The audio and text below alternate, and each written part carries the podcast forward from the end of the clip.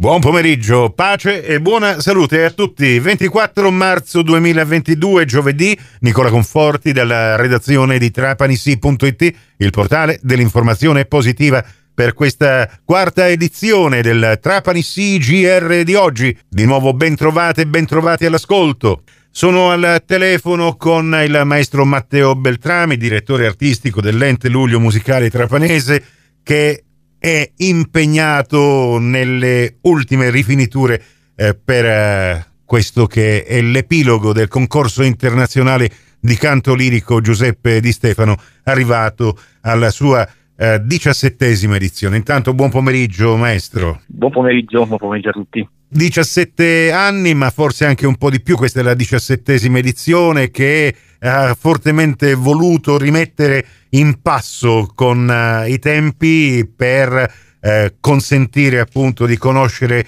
uh, le nuove virtù del canto lirico. Siamo arrivati alla diciassettesima e il prossimo 3 aprile ci sarà questa cerimonia di premiazione. Ne vogliamo parlare un attimo? Sì, allora il concorso è nato l'anno scorso, eh, sì, eh, è stato un atto secondo me doveroso nei confronti sia di, un, uh, di una competizione canora che in passato ha avuto un'importanza eh, internazionale ma anche fondamentale per le carriere di alcuni cantanti che oggi stanno cantando, eh, stanno cantando i palcoscenici di tutto il mondo.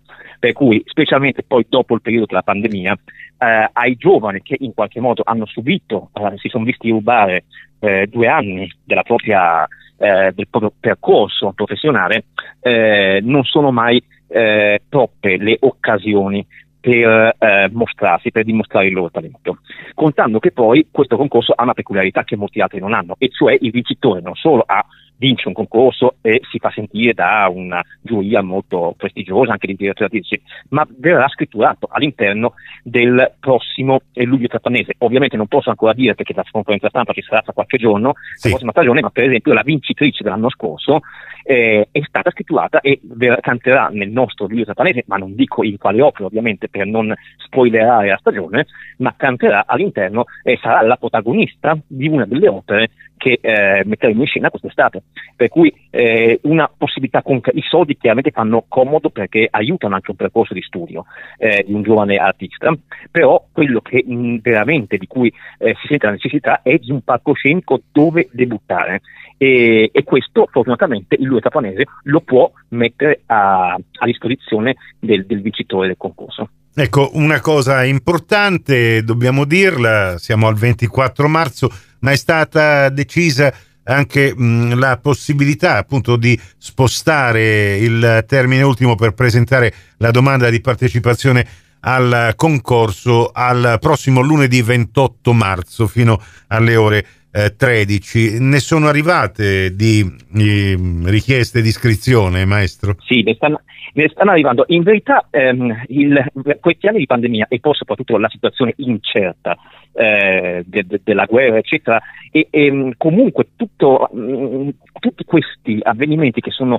accaduti negli ultimi due anni hanno in qualche modo cambiato eh, mo, di molto anche le dinamiche appunto, dei concorsi, delle stagioni, dei teatri. E tutto, mh, mm, allora, fino a due o tre anni fa un concorso aveva mh, mm, si, si, poteva prevedere un numero di iscrizioni, ma anche da, di quali tipi di cantanti o di provenienza. No? Sì. Ehm, in verità quest'anno noi abbiamo non tantissime iscrizioni per adesso, però per esempio sono iscrizioni di persone che vengono da tutto il mondo, eh, paradossalmente. Purtroppo ci siamo tolti a causa della guerra una fetta di mercato che adesso nei concorsi è molto importante, cioè tutta l'Europa dell'Est. Dove eh, il canto lirico, eh, il bel canto è molto molto certo, seguito e apprezzato. È molto sappiamo. sentito, certo, ma anche tutto l'Oriente. È chiaro che in questo momento è più difficile muoversi e anche crea delle incognite, no? muoversi certo. per cui eh, magari anche eh, oltrepassare no? il globo, eh, prendere un aereo ha, ha delle difficoltà eh, rispetto a prima che sono,